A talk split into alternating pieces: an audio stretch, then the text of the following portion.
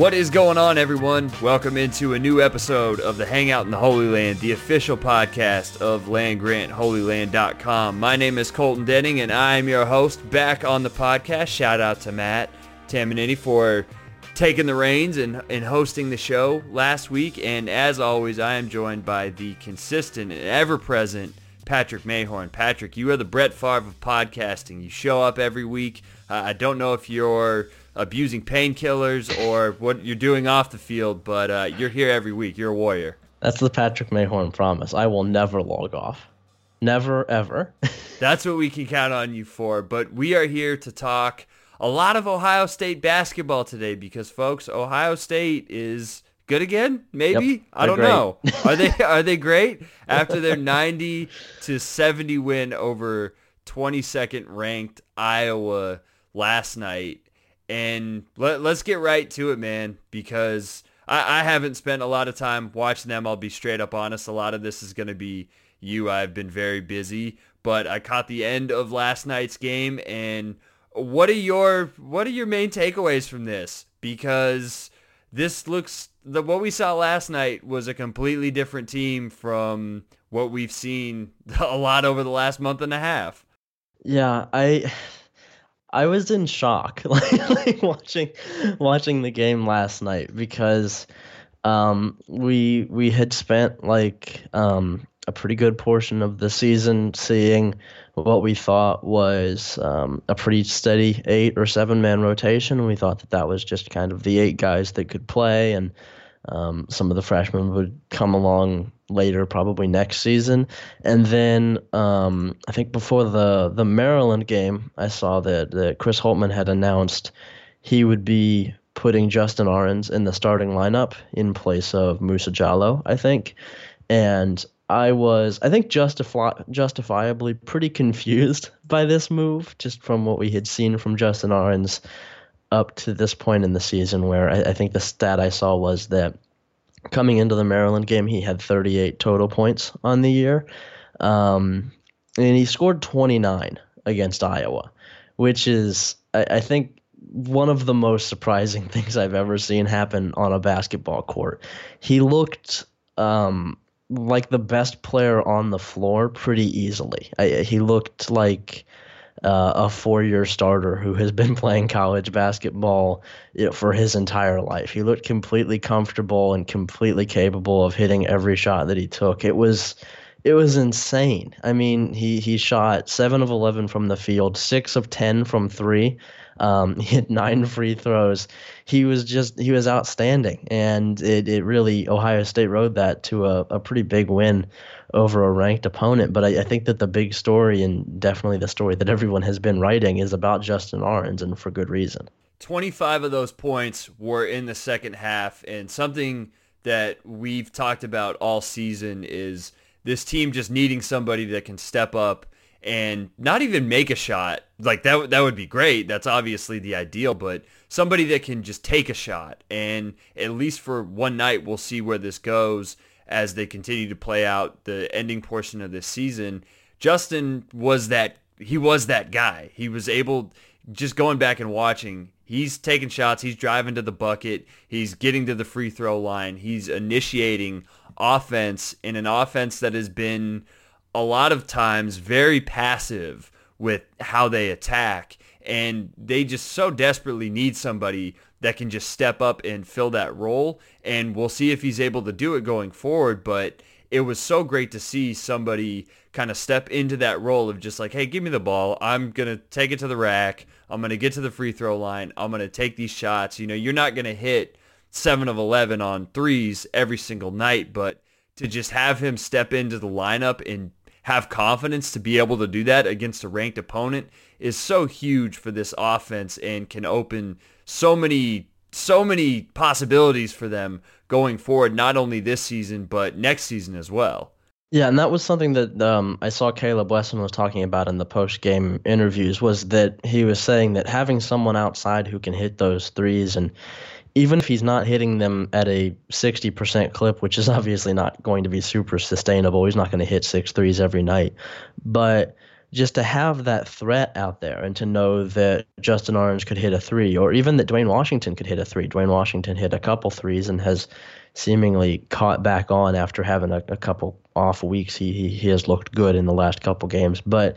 Caleb Wesson saying that having those guys outside really opens up the game for him in the post too, because teams can't double team him anymore. And we saw that last night where Caleb was able to to get back up to you know he scored 18 points, he had 11 boards, and he looked like himself again. He looked like the dominant center that we saw earlier in the year against teams like Michigan State, um, not in the the most recent Michigan State game, but the one before that, where Caleb is able to establish himself inside and he's playing with confidence and he's doing these these post moves that we know he has and he just can't do against double teams. But when you have that force outside and you have that guy who stretches the defense out both from the three point line and on cutting to the hoop is, is another thing that I think Ahrens does really well is getting to the hoop on or off ball.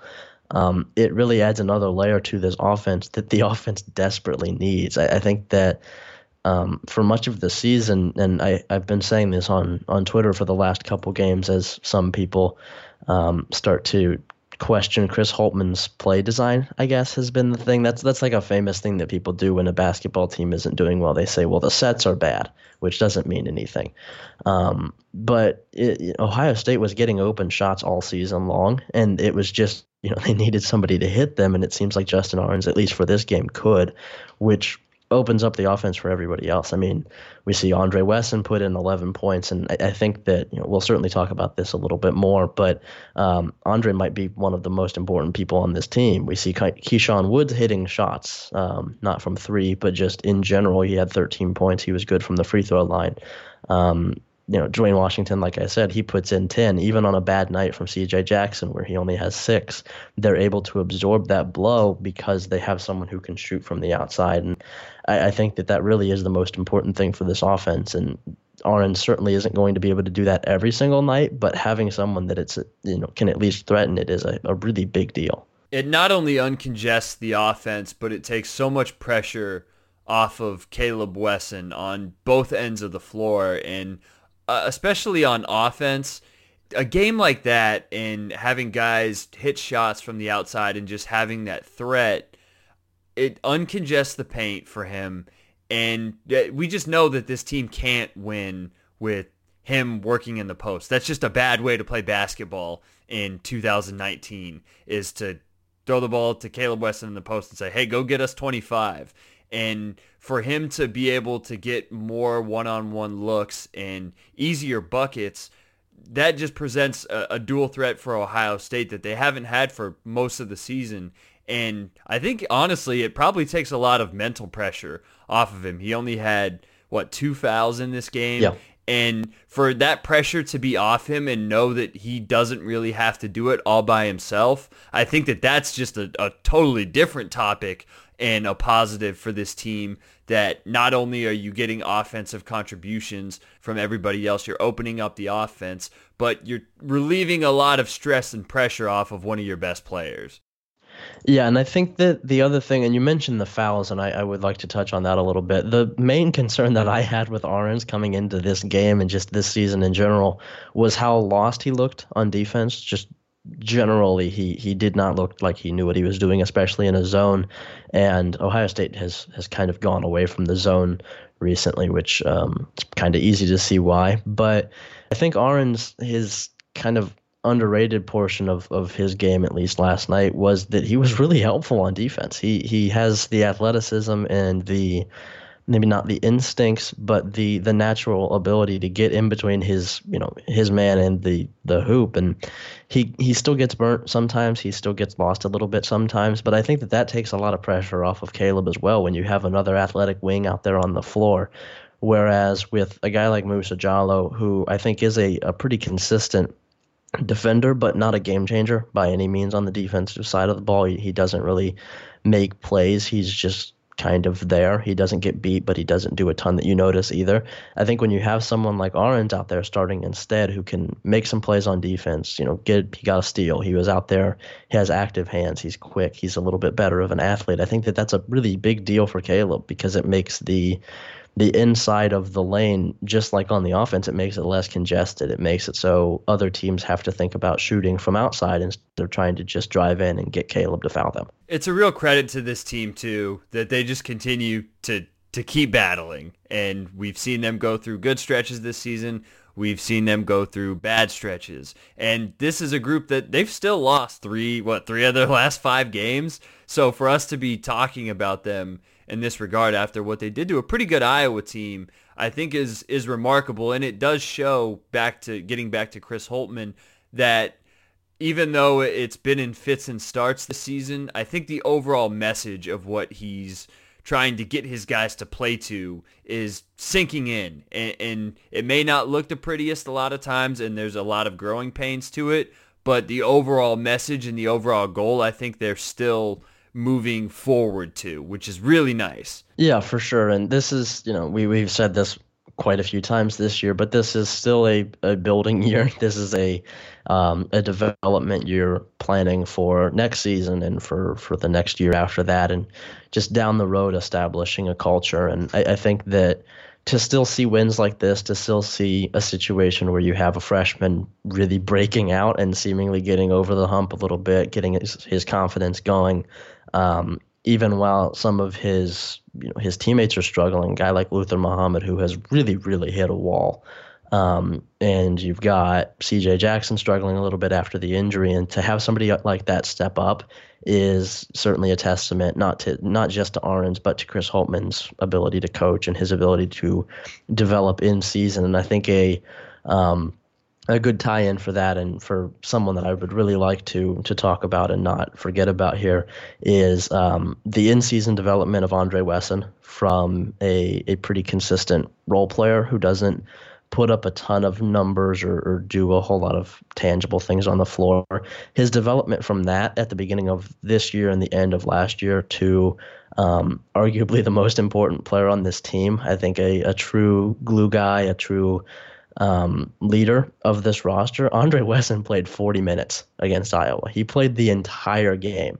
Um, four or five rebounds, three assists, two blocks, including a an absolutely huge block on a um, I think it was a breakaway for Iowa, and Andre just got up and swatted it away. And 11 points.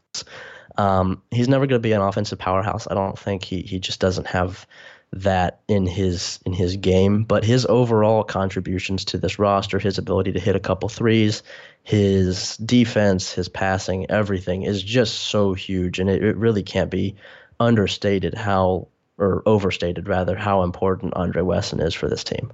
And guys like Wesson, Andre Wesson, that is, Ahrens, and Duane Washington Jr., I think show the perseverance that really this group as a whole has had and the ability to stay cool because they really could have let this season go. And I think that they, they know that it's a building year. Obviously, they want to win games and, and make the NCAA tournament. But at the same time, I think that the, this coaching staff knows what they're working with and knows that they have a lot of young guys and guys that are being put into roles that at least for now it doesn't seem like you know they're really ready for but it's just like hey you you guys got to go. It, it's your program now.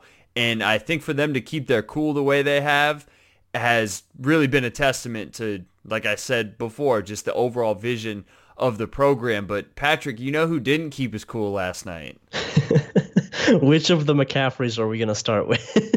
Uh, who do you who do you want to start with let's start with the the lesser um, tantrum of the two, and, and Connor McCaffery's um, his his technical, where um, it, it, seemed like he he was called for a foul that was I think questionable. It, it could have gone either way, and kind of got up in the the ref's grill about it. Um, technical was probably deserved. Um, he he got benched pretty quickly, but that was that was the lesser of the two uh, tirades by a McCaffery family member last night. Fran McCaffery is really a legend. He think about he he rocks. He's so cool. For, uh, Fran McCaffery seems like the type of I mean this will tell you what type of kid that I was and the type of shithead I was growing up. Fran McCaffery looks like the type of guy where like if I were friends with his son growing up, I'm showing up at the dinner table and just to see what happens, I'm wearing a hat just to just to look over and see his reaction.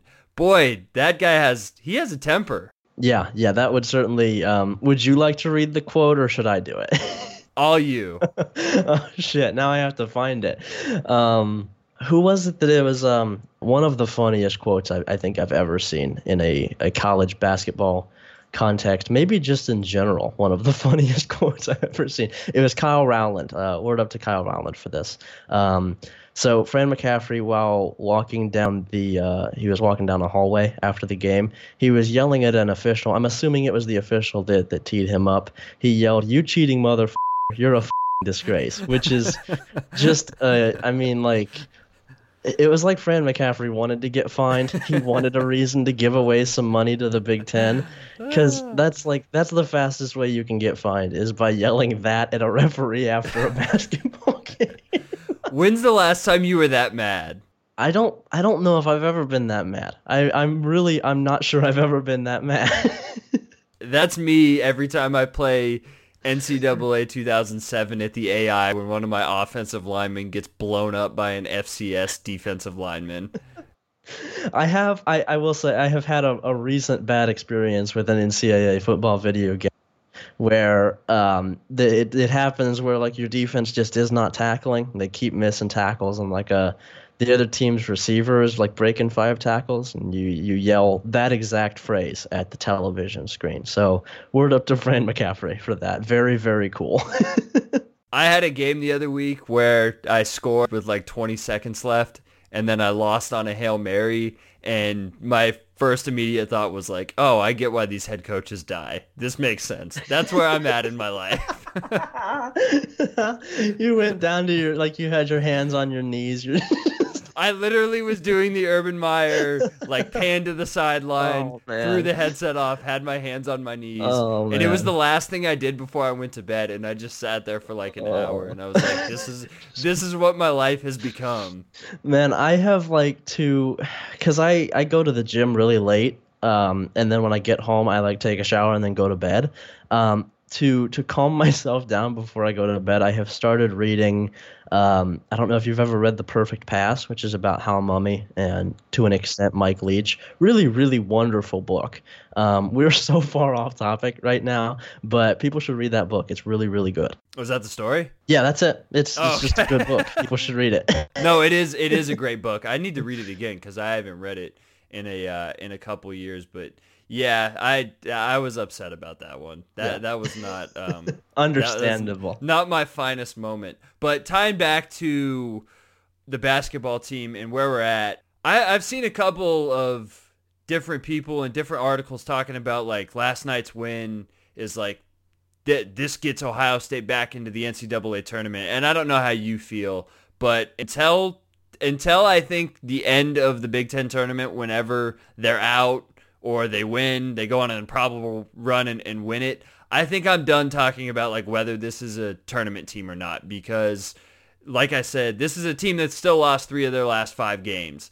And they have to finish the season with at Purdue, at Northwestern, and against a ranked Wisconsin at home. And I am taking nothing for granted with this team. Last night was awesome. I think that it can be a huge building block for them. But you know, I'm not putting it past them to lose out here. They're they're definitely not above it. And if we see Ahrens play not not to that level that he did last night, but start to put together a two or three game stretch where he's consistent, then I'll feel a little bit more confident. But I'm encouraged, but also a little bit guarded at the same time because this team has not been consistent all year. They've been consistently inconsistent and they've had a lot of highs and the highs have been very high and the lows have been very low. So we'll see what happens against Purdue. That game's on Saturday on the road. And if they're able to win that game, then I think I really start to become a believer. But cautiously optimistic is where I'm at right now. Yeah, I I think that everything that I've seen, and I, I'm in a similar place where um, even if they, let's say they lose out, they lose their first round game against like Penn State in the Big Ten tournament again because they just can't avoid Penn State. Um, even if they lose out, they end up in the NIT. I, I think that having that win over Iowa was such a satisfying experience just to watch that that's that's kind of something that I can hold on to through the off season and um, use as like a uh, just a, a source of of joy to remember and to have some hopefulness going into next year. Um, because seeing you know late in that game Justin Ahrens drill one last three was such a it was such a delight. Um, and even if nothing else good happens this year, we will always have that moment, which was just hysterical, extremely extremely good. Um, in terms of actual expectations, I, I think that, or you know, in terms of actual how the season might play out. Uh, from from here on out. I think that if they beat Northwestern and win a game in the Big Ten tournament, they're probably in. From what I've seen right now, it, it seems like all of the the bracketology guys have them in. Um, strangely enough, I don't think they were ever really out. It it seemed like uh, Lunardi and all of those those bracket guys never really seemed to take Ohio State out. I think Ohio State's resume is maybe slightly better than um, their actual like on the court gameplay is to watch. They they have some some quality wins that we have since kind of forgotten about. Like that Cincinnati win looks really, really good right now, and the the Creighton win is is okay, and um, you know the um, I guess the Penn State win looks better each week as Penn State continues to be seemingly decent. Um, this Iowa win obviously big, but I mean like you know Cincinnati is is currently what 23 and 4 off the top of my head, yeah, 23 and 4. They're a, they're a good basketball team, and Ohio State beat them. And um, I think that, you know, beat Northwestern, win a game in the Big Ten tournament. Even if they don't, if they just beat Northwestern, I think they're probably in as a 9 or a 10 seed, which is, I, I mean, fine with me. I, I um, if they continue to play at least watchable offense, I have no issue with them going to an NCAA tournament. Um, is that going to happen? I don't know. Probably not. They'll they'll probably go back to to what they, they were. They'll probably regress to the mean. But if they don't, I'm I'm sure uh, willing to continue watching this team. And I, I think regardless, I'll I'll be um, very very hopeful heading into next season. I think that there are quite a few reasons to be hopeful. Yeah, and, and where I'm at is even if they don't make it, I, I don't think that that's any anything to be discouraged about because like you said, I, I, I don't think a, a long NIT run would be the worst thing for them.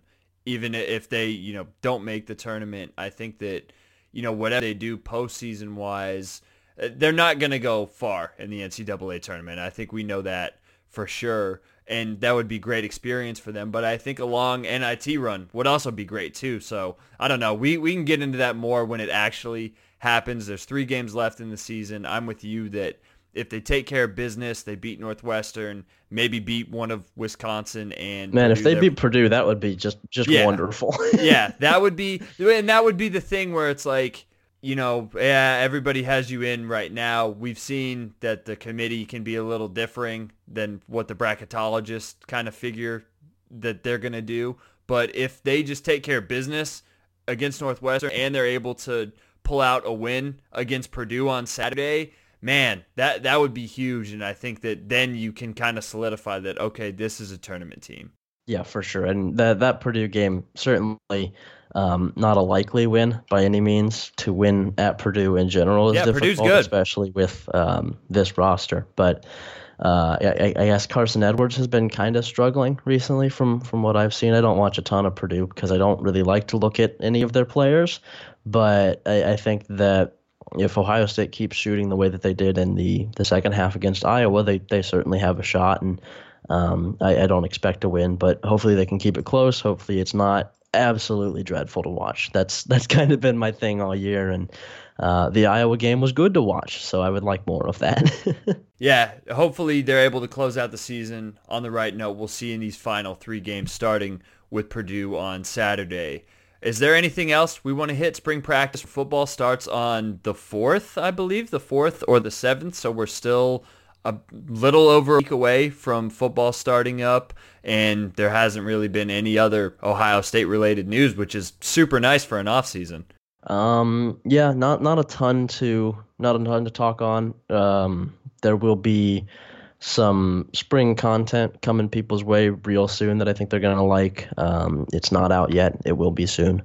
Um, there's the combine. I think this week. I, I don't know off the top of my Yeah, head. I combine's this the week. combine is this week. Do you care about the combine? Yeah, I actually like the combine. I'll be interested just because all the stupid stories that come out, and I, I'm excited to see Haskins on a big stage because for as great a, of a season as he had, and even him going to New York for the Heisman ceremony, he was really overshadowed by Tua and Kyler Murray. And Murray's going to be the big story at this year's combine, of course, but this is really his chance to kind of, I, I think, solidify what we know about him and what people that have watched him all season know about him in terms of what he can do with his arm, you know, how he how he looks. We won't get we're not privy to like interview stuff, but I, I think just on field wise, he's really going to impress. And every time people talk about him, I'm still amazed that like he's still so young. Not even just in terms of his age, but starts wise, he's one of the I don't want to say least experienced, but it, it really is. He he has less reps than a lot of other guys that have entered the draft historically, and I think teams are going to take a lot of stock into that. And it's a big week for him. What we know about him, he's going to show out, especially not being in pads. He's just going to be able to fling the ball around. So I'm excited to watch him throw. Yeah, I, I would agree with that. I, I'm I'm interested in seeing um, what what Dwayne is able to do at the combine. I saw that there's like an over under on his um, his 40 time at 4.71. So um, not gonna get under that. That's not gonna happen.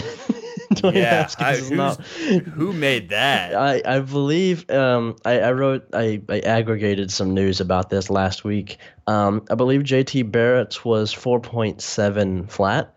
So uh, take that information as you may. I, I don't think uh, Dwayne Haskins is faster than JT Barrett, just from what I've seen. Not not convinced he's faster than JT Barrett. So if you want to make some free money, I think there's a chance to do that there. Um, outside of that, I'm interested in the wide receivers. I want to see how they do. I, I think that all three of, of them are going to i think all three of them got invites i think all three of them are going to do very very well in interviews i think they'll probably do pretty well in the athleticism stuff too um, three guys who would not surprise me if they're in the nfl for a very long time Draymond Jones is probably going to kill it. I think he's going to slide into the, the first round because he is a very, very good athlete, as we saw this season. I think that his um, his agility stuff and his 40 time are probably going to surprise quite a few people. Outside of that, not not a ton that I'm I'm super interested in. The Browns are good now, so I don't actually have to care about the draft, which is very helpful.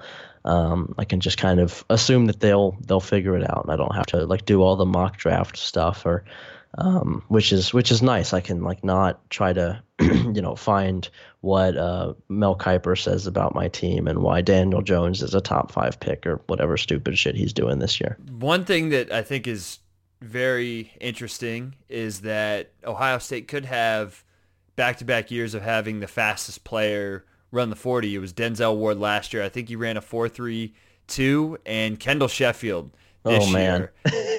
That's going to be a major talking point because Kendall Sheffield's going to run like a 4.29 and he's going to be a first round pick. And you We know love it, what? You know what? I, I'm not mad at that, man. He's he can't play corner for Ohio State anymore. First round pick. That is just recruiting material. I am perfectly fine with it. Yeah, here's Kendall Sheffield's success in the NFL. Don't look at what he did at Ohio State. That doesn't matter.